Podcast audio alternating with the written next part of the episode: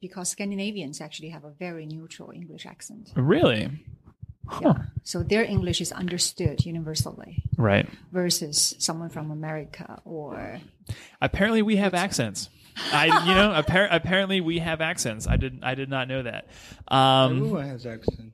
I know. I think so. Everyone has accent. Yeah, everybody has an accent, no matter where you're from.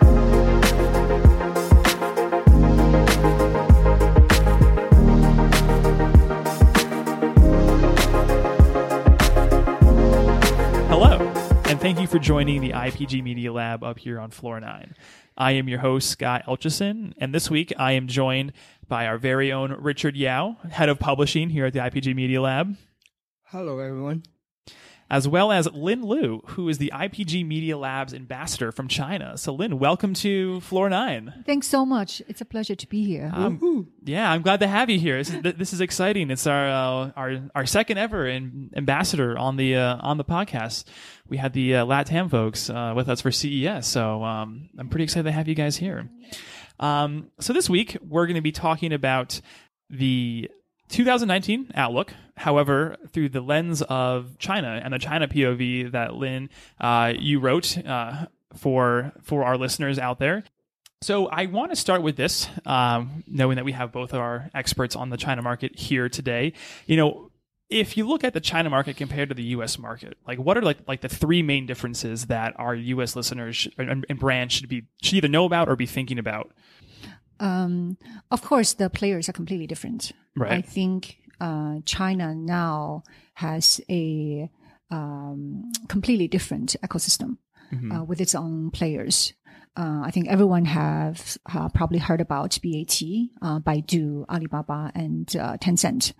Uh, I would say there are two uh, very interesting players on the scene right now. One is Xiaomi, who used to be a hardware player, but nowadays they are more of an IoT uh, player.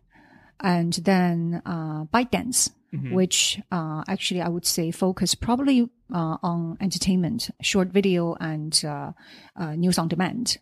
Um, I would say um, ByteDance excels in um, algorithm. Okay. So they really know how to push the content that their users want exactly to them. And they have had a lot of very, very strong momentum. Um, but I think beyond that, there, I think there are a couple of, uh, things I always call out for people who are, uh, not as intimately familiar with China. I would say, uh, the first difference is, uh, Chinese players tend to be more horizontal Okay. uh, in the sense that they actually have different companies serving different needs of a consumer. And each company is almost an ecosystem all in itself. Uh, so, you know, Ali would actually have a, a division that sells you movie tickets and has another division that sells you uh, delivery. And, uh, you know, it goes on and on. So like they're more like the Amazon kind of plane. Like they kind of spread across every single vertical rather than just like focus on just like one consumer product like Apple. Yeah, a little bit like, like that, but I think even deeper and Okay. more, uh, I, I think deeper and more entrenched than Amazon. Do you think that's a result of the lack of regulation when it comes to technology companies so they can enter like those new domains easier than they would have in the other more mature markets in the West? Or is it just how Chinese companies like to achieve scale first and then expand? I think it's more of a, a business ambition. It's uh, the the drive to uh, achieve scale very very fast. I actually don't think uh, it's uh, regulation as as much a factor. Um, I also think it's because uh, I think Chinese companies are kind of less aware of its own DNA. I think in the West, the uh, there is this established belief that one company has its own DNA, therefore you can excel only in certain areas. So when you spread yourself too thin, it becomes very inefficient. That train of thought doesn't quite exist in China yet, but I think we're seeing that understanding kind of emerging. Uh, I think Chinese companies pretty much emerged over the last 20 years. So everything is new and they're, they're just daring and brave, um, and very, very entrepreneurial. And that's how they kind of quickly expanded. Uh, into very, very different uh, disciplines. Um, and then related to that, actually, interestingly, is uh, a stronger sense of self-regulation, which is why you are, uh, we're not seeing the kind of backlash against uh, Alibaba or Tencent that uh, you guys see in the West against Facebook or Google.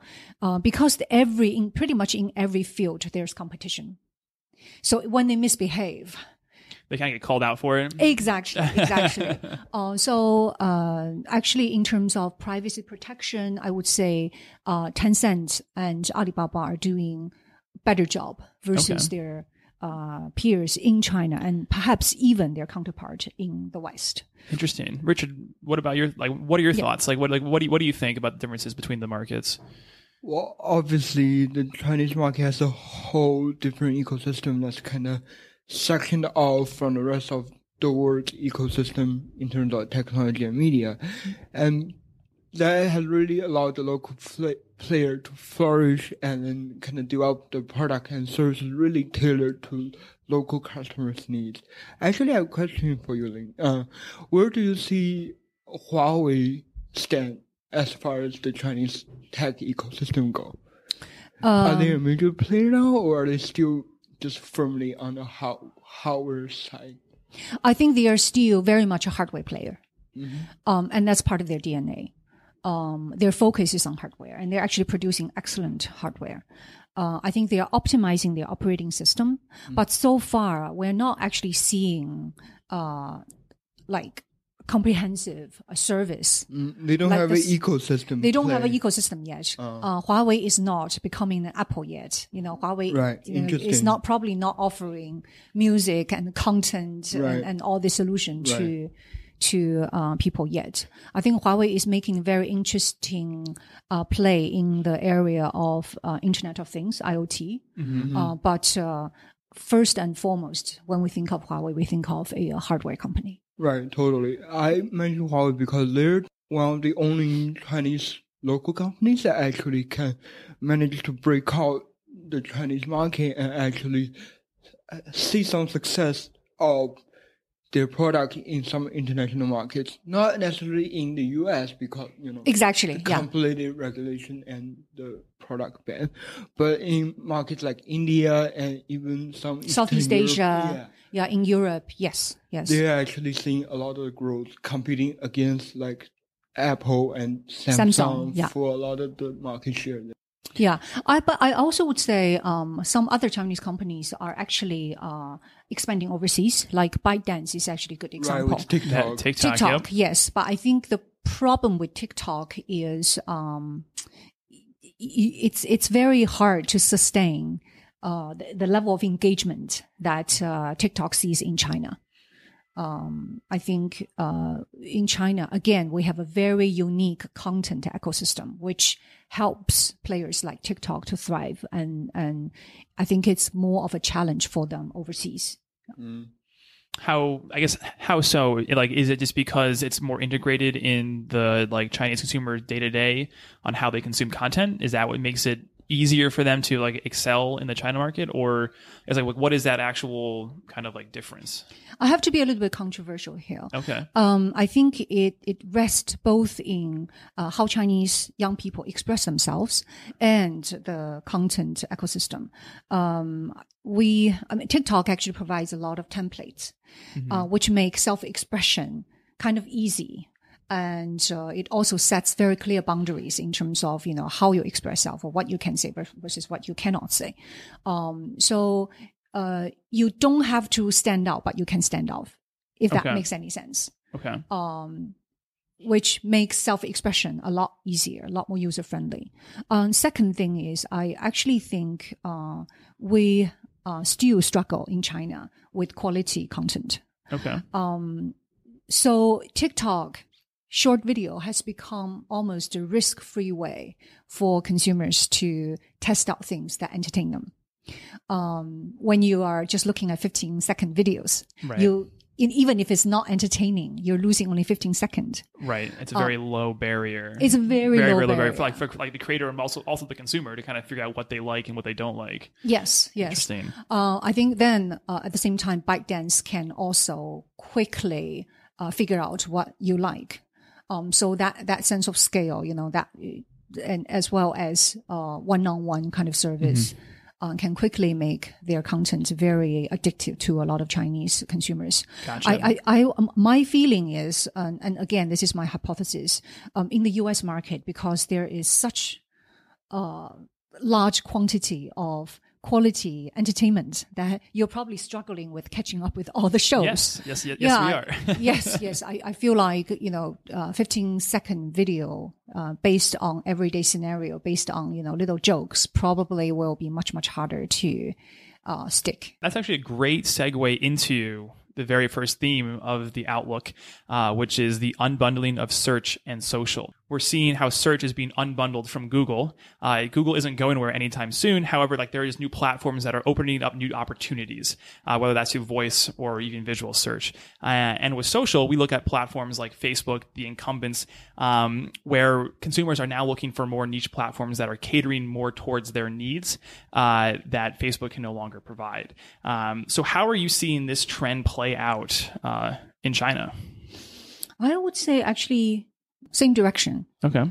uh, even more intense um, because I think Google still gives you uh, high quality organic search.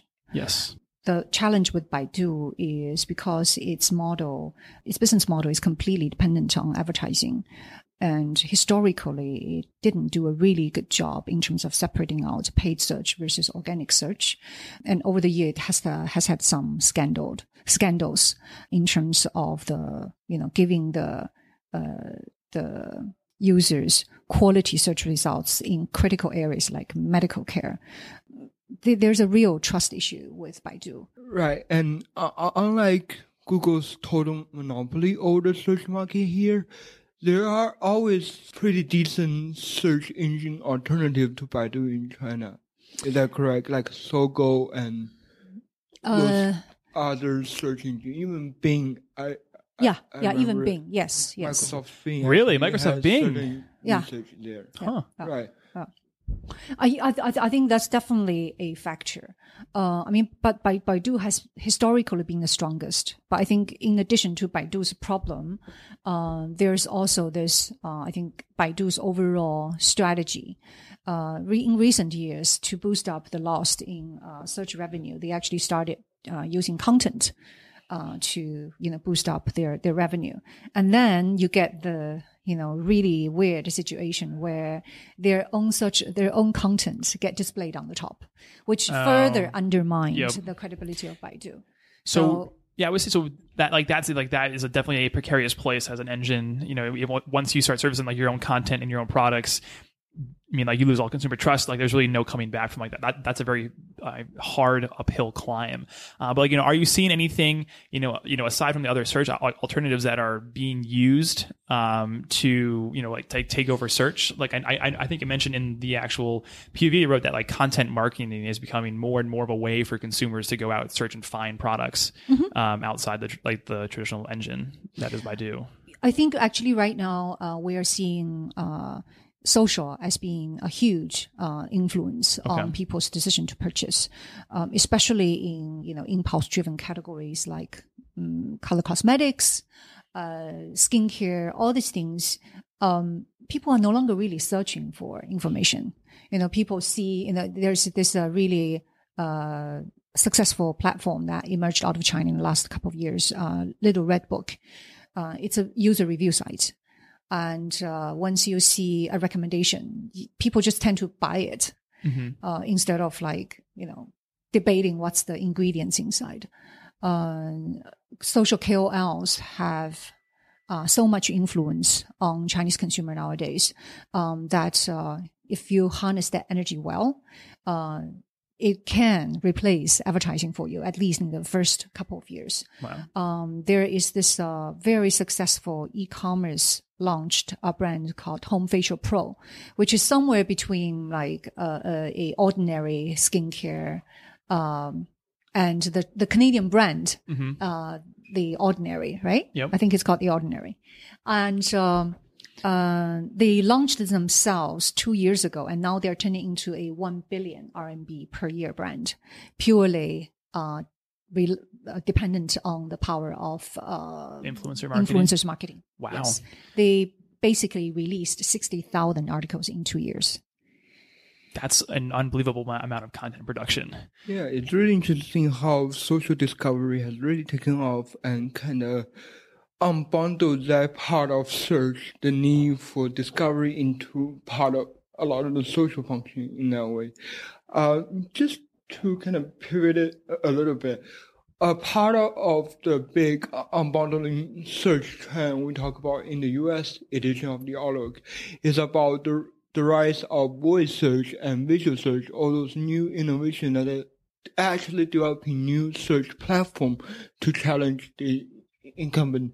And in the US, Google is actually a first mover on visual search, but it kind of falls behind on voice search, where Amazon's Alexa have conquered more market share.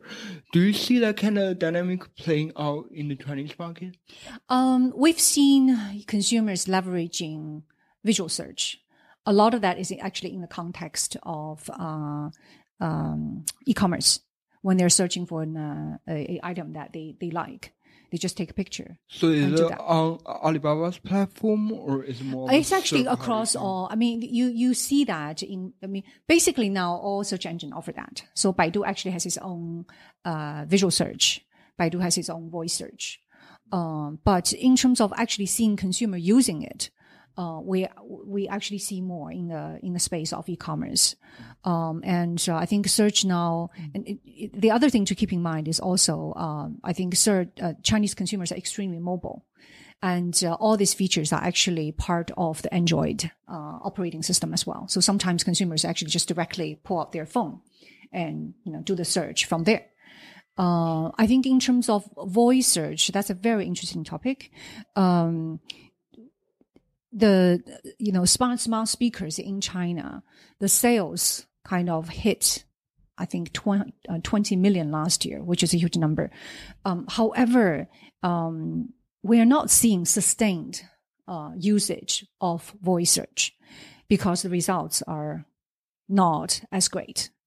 Uh, consumers and, and so much of that is actually not the voice voice search actually didn't come from the consumer, you know, in terms of the the the genuine demand for uh, smart speakers. Uh, it came from uh, subsidies from uh, big platforms like Alibaba or or Xiaomi. Um, they price the smart speakers so low, so you get it even just as a Bluetooth speaker, but a lot of consumers actually never uh, got too deep into the voice search, uh, you know, as a function of the smart speaker. Yeah, it's interesting to see what exactly are the kind of use case the smart speaker users are actually adopting. Some may just stay at very surface level, like you say, as a as a speaker to play music or ask the weather, like those very basic fundamental tests. If you go somewhere deeper, like the software doesn't really offer the best result, and that's where I guess the adoption really lacks it, even if the hardware is already in place for that. I think that's exactly the problem. Um, it, the the the need actually doesn't seem to be very organic. Uh, a lot of the consumers buy it and then use it for a couple of days, almost as a toy, and then it kind of sits there. I see. Uh, and then the um, someone actually offered a pretty insightful observation, and I don't know how to what extent it's true. You know, uh, American consumers actually cook at home, Yep. so when they're cooking, they say to the speaker, "Hey, find me this, find find me that." Chinese consumers actually eat outside a lot, and Chinese kitchen is actually separate from the living room, so it's much much harder for you to yell into that speaker. Right. No open floor plan in Chinese home. The way you cook has way too much smoke. Right. Yeah, so it's it's very interesting. What what we're observing is uh, in China, people are saying, you know, like uh, a lot of the the voice function are becoming very demographically focused, i.e., it become uh, a um, a service for children. You know, parents actually use smart speakers to read stories to children, or it became, or potentially is becoming uh, something that older people could use because they have very poor eyesight. Therefore, voice would be a great alternative to them. Um, but as far as everyday uh, search, you know, voice search and all that, we're actually not seeing a whole lot. I mean, I think what we are generally witnessing is the decline of importance in, in search. You know, we see this in when we are actually developing campaign, when we're analyzing the results all the time. The influence, the, the, the impact is moving to social. And with that, we're actually seeing a huge amount of uh, content developed based on the advertisers' needs. Right. And I want to jump straight into this, like this idea of content and content in China, because uh, you know, our, like the second theme I think this fits well with is media haves and have-nots, and you know how we're kind of seeing a a I guess on the U.S. side of things, like a a a class system evolve where there are those that can afford the premium access to the content that is behind these paywalls. Um, so, do you see this trend also developing when it comes to content and access to content in the Chinese market? Like, how does that different? Because obviously, like just in general, like how content is accessed in China is much, much more regulated and different than what it is in the U.S. market today. I think the general trend is definitely true. And I think in the future, you probably will see, you know, this uh, divide between haves and have-nots become stronger. However, right now it's quite muddy. Um, there, there are a few things. One is actually we don't have a very strong established journalism tradition in China. So even when you're paying for content, a lot of times you're paying for self media that you love. Is that skewed towards like like the content that improves your like like your own education, like kind of like self improvement? Absolutely. There's a lot of uh, paid education products out there. But then there's also a sense of cynicism because even with those uh, more kind of, you know, basically knowledge based products, there is a sense that uh, some of that is probably just chicken soup. Some of that is probably just, you know, fast food for business. Um, so there's always this sense of what's, do these programs have lasting value? Um, are they real knowledge? Uh, uh, Yeah, does it does it actually like improve the long term benefits of like an education or something like yeah, that? Yeah. Right. And also, isn't there a difference between the kind of subscription based pay content service in the US than the kind of pay content in China, which is more based on micro transaction that's more of um, per view or per access basis because Yeah. the prevalence of mobile payments kind of facilitate that kind of micro payment based business model. Exactly, exactly. So what we see actually, if you if you look at the number of memberships in China last year, say for iQIYI, um, you you might be shocked by the number of memberships, but the memberships are actually not counted on uh, person basis. They are counted on per subscription basis, and sometimes this sub- subscription only lasts a few weeks or a quarter. Um, so what, because what happens in China is you basically get, get access to the same shows. Uh, but if you pay for it, you get it on the same day. Okay. If you don't pay for it, you get it a week later. So a lot of people just kind of go, "Oh yeah, I, I can I can wait for a week." Right. But they, but they, they don't they don't have like the same like kind of binge culture that, that that has been like established in the US where you can watch a whole season at once or is it still kind of more like in the Windows strategy where like an episode drops and you can watch it or to wait a week. It's it's both. Okay. It's both. You want to watch it at the same time with everyone else because you don't want to lose out on the conversation. We're very, very social people. Right. So if you miss this window of, uh, you know, talking about the show that's happening at the moment, um, you feel out. Um, but at the same time, a lot of people do catch up on one show in a go. Okay. Um, so, uh, you know, paying for the content a lot of times is, is driven by the hot show at the moment. right. Um, although I, I would actually, I actually think we are seeing an evolution of the business model because traditionally in the past, uh, Chinese content providers still see advertising as their main revenue, uh, stream. Yes. So even though even though it's paid for, advertising it's still worked into that piece of content. Like, like the traditional, like you know, thirty second or 30, or sixty second ads will be shown. Actually, nowadays, you, if you, if you pay for it, you get ad-free service. Okay. Uh, but but it's it's not a consumer issue as much as it is uh, how uh, um, platforms uh, consider how they make money. Nowadays, actually, you know, players like iQIYI, after they witness the success of Netflix, they have more confidence in uh, making a profit just based on subscription alone. So that's what they are driving uh, more nowadays versus before.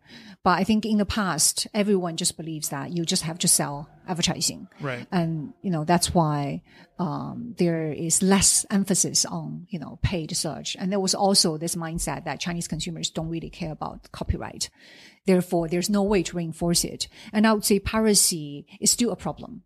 Uh, however, younger generation actually are much more aware of you know copyright and they respect that. Okay. So things are changing. So I think in the future you'll probably see more subscription based model versus advertising based model in terms of uh, uh, content consumption. Content, content consumption. Yeah.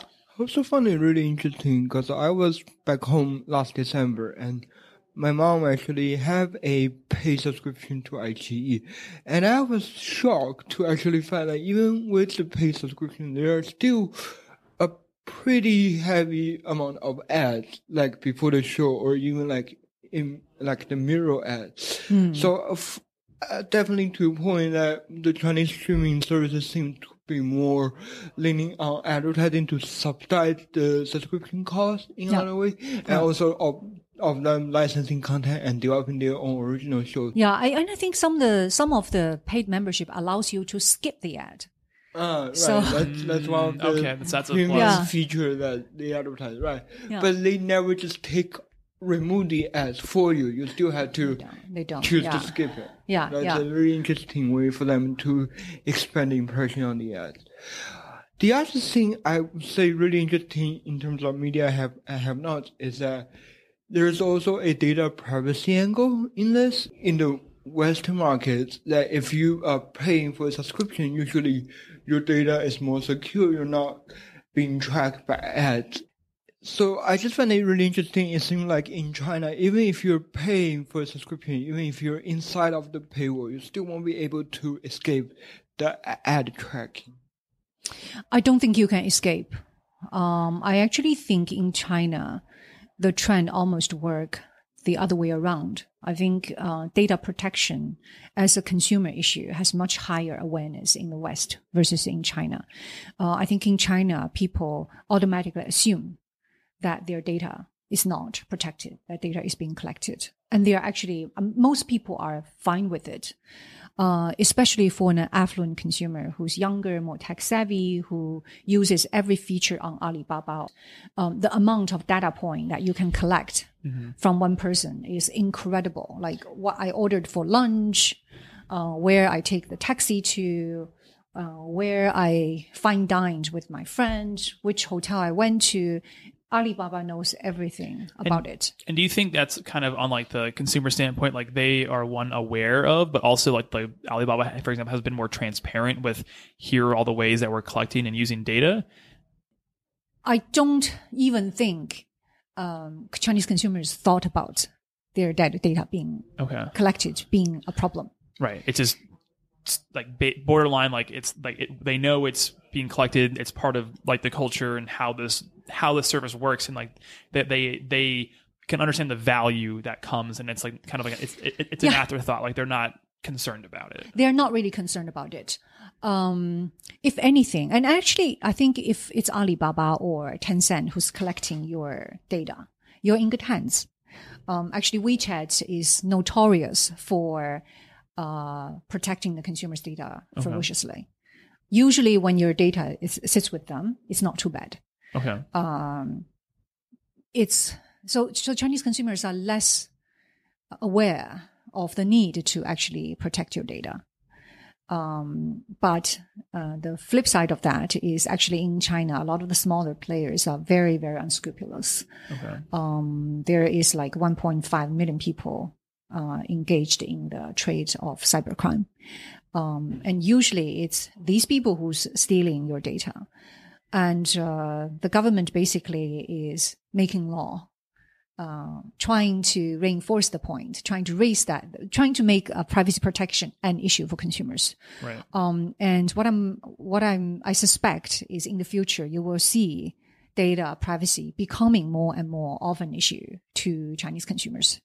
Uh, the awareness will grow slowly, but I think Yeah, but it, it's it's a flip. Whereas it's like it like the regulation is coming down from like the government rather than kind of pulling up from like the consumers asking for it or like questioning about it. Um, so that's kind of an interesting you know dynamic between the two markets. Yeah. It seems like the Chinese consumer has kind of collectively resigned of the fact that their data is being collected, and so far they don't really see that much negative consequences of that. Yeah. And just the concept of like data privacy could be different between the east and the west that way. Absolutely, absolutely, and I think it's probably it's probably just one accident away I from was- that would say, becoming yeah, it's an probably issue. like one one data breach or something that was big on one of the platforms to be like, okay, now it becomes an issue. Because I think that's what happened with Yeah. the U.S. consumer, right? Like we were very unaware of it. It was this intangible thing that was out there until the Facebook Cambridge Analytica scandal. Um, so that could be, you know, one of those things. If like Alibaba or Tencent had a breach like that, or was the data was mis- mishandled for some reason, that could be the the kick that's needed to, you know, kind of bring that same sort of reaction we're seeing in the U.S. to the to the Chinese consumers. I think that's absolutely right. Um, I think actually the government also actually has a stake in raising that uh, uh, social agenda because the cost of governance is way too high. Um, the thing that's un- really unique about China is the amount of data that gets collected in China. Uh, you know, we talk about desensitizing data before we hand it to third party, you know, for marketing purpose. But uh, uh, because there are so many data points collected about Lin Lu, even when you remove my name, when you put those dots together, It's very easy to. it's figure very out. easy to figure out it's me. Right. And that just makes uh, cybercrime so easy. Um, I think the government actually has a stake in uh, educating. Yeah, exactly. Educating the uh, citizenry. Uh, it's very, very important to protect your own data. Uh, so the cost of governance actually becomes a little less for them. Uh, you know, uh, Kai-Fu Lee, a, uh, a, uh, AI expert and, and very renowned Chinese businessman, he once said China is the Saudi Arabia of data. Um, it's a very, very unique challenge because we're such a mobile, uh, savvy nation. Um, and I think that impact, uh, not just how consumers behave, but also how Chinese government to see data regulation. Uh, unlike in the West, Alibaba and Tencent actually don't really hand out, don't, don't really, they don't really allow you to access their data. data. Okay. And for the longest time, we were so frustrated. We were like, why can, you know, marketeers in the, in the US can plug into Facebook and then come out with a beautiful profile of their users and we cannot. Um, and again, it's just because once you, you know, Once you open the connect- floodgates, once you open the floodgates, there would be, yeah, who knows what, Yeah, what's who- coming yeah. out? Who knows what will happen? so the, the actually, I think the, the government actually said a few times they don't like this land grab by Right. big companies here and there, but at the same time, they allow this division of you know the, the walls to Mm-hmm. Exist between companies, so it's easier to manage for Right. them. Yeah. Interesting. Well, I wanted to then shift right into uh, a conversation around uh, every brand is a lifestyle brand. Uh, this is the third trend in the 2019 outlook. Um, so similar to what we're seeing in the U.S., um, more and more brands in 2019 that are purpose driven. They they have a, a surround themselves with either um, some sort of uh, brand values that align with their consumer audience, or they have really honed in on a purpose that has uh, not only driven their business but also all, all their marketing uh, to you know help you know align with consumer values and beliefs. Now, are you seeing brands uh, in China kind of take up this um, kind of same strategy to like better align themselves with uh, either a purpose or their values of their target audience? For example, in the US, we're actually seeing a lot direct to consumer brand Mm-hmm. using this kind of lifestyle branding to differentiate themselves from the legacy CPG brand and really just corner a segment of the market. For example, we have Casper, mm-hmm. who really do develop a whole source of content around sleep so that when you're looking into the sleep space, you're, whether you're in market for a new mattress or not, the Casper brand always come up as a lifestyle brand for, for the sleep category. Is, do you see the same kind of strategy in China? We're seeing some of the smaller brands who are kind of very successful in that terri in that uh, territory. Uh, I think one brand uh, based in Shanghai that would call out is um, uh, Beast. uh, which started out as a uh, flower shop, and they're still a flower shop. But at the same time, Uh, uh, online flower shop or uh, originally they were online. Okay. When they first came out, they were online, and they actually do a very, very artistically inspired creation, uh, and they sell it at a luxury level price. And then over time, they actually became, you know, this uh, urban Chinese, very contemporary uh, lifestyle brand. Um, so nowadays, I actually think it's probably one of the few credible luxury brands that are emerging from China. Uh, they actually do a lot of uh, collaborations with luxury brands, uh, but they also curate a lot of beautiful things from around the world. Um, and uh, that brand really, and, and later on, they actually opened uh, offline shop Okay. where you can buy uh, That's beautiful Yep. items. That that seems exactly what like a lot of the direct consumer brands are doing in, here in the states as well. Is that they've they've expanded and grown as much as they could off or offline or no, excuse me online, and then they're like they're looking now kind of t- more towards like those traditional marketing channels that are offline uh, to help grow like the larger you know consumer bases pretty much like you know Casper for example opening stores because they need a place for people to try out their mattress. People want to actually try them out. So Yeah. um it, it kind of seems like that's kind of like mirroring you know across both um markets and Right, and part of uh, why this lifestyle branding works nowadays is just that there's so much content, so much stuff out there. Consumer are overwhelmed by choice. So if you can go in and develop your own content, or either through curation or your, your own branded content, to eliminate the need for consumer to choice, that it in itself is a great service that will build that consumer relationship and make consumer trust your brand Yeah. which then again in turn allow that brand to expand into more areas. Absolutely, absolutely. Basically, uh, simplifying choices for consumers. And that's what lifestyle is all about. So our last and final section is automation interrupted. Uh, and this is really looking at how, um, you know, across all different industry sectors, um, automation is coming in to replace uh, or help reduce the labor that we as humans need to do. So it's really starting in the home today with a different voice assistants um, and is working its way out into things like autonomous vehicles. We're seeing it in warehouse and factories. I mean, Amazon notably has had automated factories for, for years now. Um, and we're, we're just going to start to see this automation kind of creep across many different industry verticals. But with that, the task that the automation is replacing uh, is also going to replacing people themselves. So it kind of creates an interesting dynamic for brands as as automation comes into play. Uh, we have to be careful how we actually go about marketing to these individuals that will continue to be our consumers after the automation has replaced them. A lot of the rollout of this automation tech will heavily depend on government regulations, and this is where we might see the trend start to diverge between the West and, and China. Yeah. Um, I would say actually one thing that I'm observing that's very, very unique about China is uh, our labor force is very fluid. Um, right now, we actually, thanks to the delivery industry, we actually have a shortage of labor at factories. Because a lot of the young guy who used to work at factories have decided to work in delivery business because that helps them to get a bit more money. Right.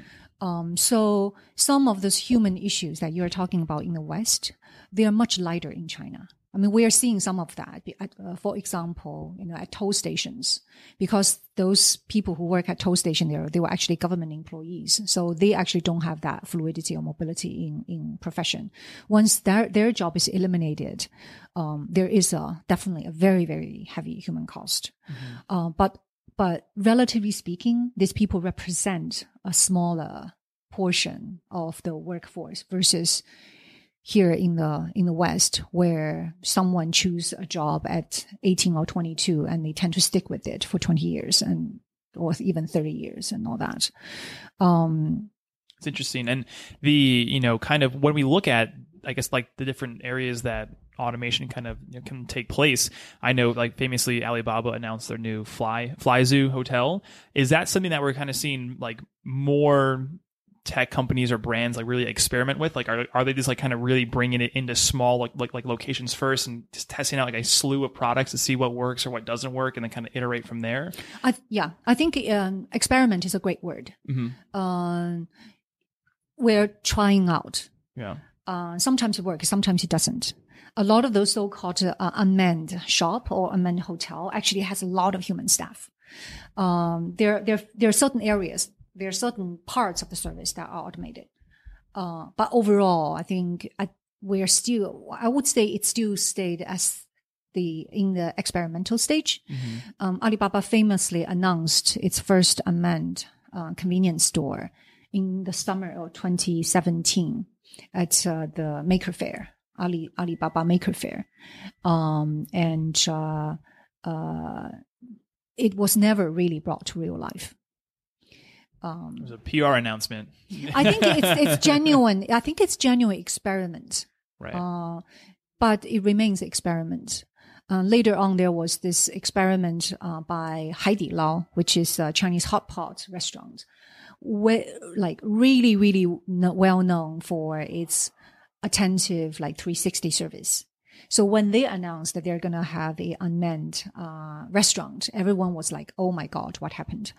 Um, and then I, you know, I was searching for um, video of people actually visiting the store. There are a lot of human staff. There's a lot of human beings, you know, like helping for helping Right, to facilitate the robots to provide a satisfactory level of service. Um, the experience is very futuristic. I mean, you know, a lot of their uh, like waiting experience became uh, more tech driven, etc., cetera, et cetera. But they're still human beings. So, um, I find it really interesting to see this kind of cultural difference, maybe because given the example you just listed, um, it sounds like Chinese consumers are really starting to reap the benefits of a lot of the uh, automation technology. Therefore, they seem to have a sunnier uh, attitude or optimism towards sanguine, yes. automation. Yeah. They're more willing to embrace that. Do you think the consumer sentiment in China towards automation could turn in the future, or is it just gonna going down this kind of sunny path? I think we'll be more optimistic. Um, and, and, and this attitude lies beyond just in our attitude, uh, towards automation. It's our attitude to technology and development in general. Uh, if you look at China, we really only started, uh, to grow exponentially since the early 90s. Um, what we experience in real life uh, I think there are a couple of things. One is uh, minimally viable product being served to the market all the time. So you tolerate all the flaws, and you know that's just part of the the, the process. And uh, then the secondly is a, a a fluidity in your career path. Uh, very few Chinese people probably would stick with one job for life and it has its own problems. And that's why I think Chinese uh, society recently kind of embraced this notion of, you know, craftsmen because that's something actually we lack. We kind of just see a job as a job. And, Right. you know, five years later, we move to something else. Um, so with that, I think we will always be more tolerant of mistakes, of experiments along the way, of, uh, you know, us having to kind of figuring out another way of making a living versus uh, consumers in the in the West. Yeah, It sounds like the overall Chinese culture is more aligned with Silicon Valley's move fast, break things, like kind of uh, think so. entrepreneurial spirit. I think so. Yeah, I mean, I was asked that question quite a few times: why Chinese consumers are so friendly to innovation, and my answer tend to be, it's because we know there's no perfection for us to hang on to. Mm-hmm. So we embrace improvement. Yeah, absolutely. Um, well, Lynn, thank you so much for coming on Floor Nine and giving us an excellent perspective um, about the Chinese market. Richard, thank you for the debut. It was fantastic. Excited to have you here and excited to have you both back. And if you're looking to read more about uh, the themes and trends that we talked today, uh, about how the outlook applies to the Chinese market, uh, Lynn's POV is on uh, our Outlook, uh, excuse me, it is on our Medium website. Uh, so you can go to ipglab.com. From there, you can access the Medium website. You can follow us on our social channels at ipglab for Twitter and Instagram. And if you like what you hear, share, tell a friend give us a review. Whatever you can do, we greatly appreciate it. So thank you, and thank the both of you for uh, coming on Floor Nine. Thanks so much. Talk soon, everybody.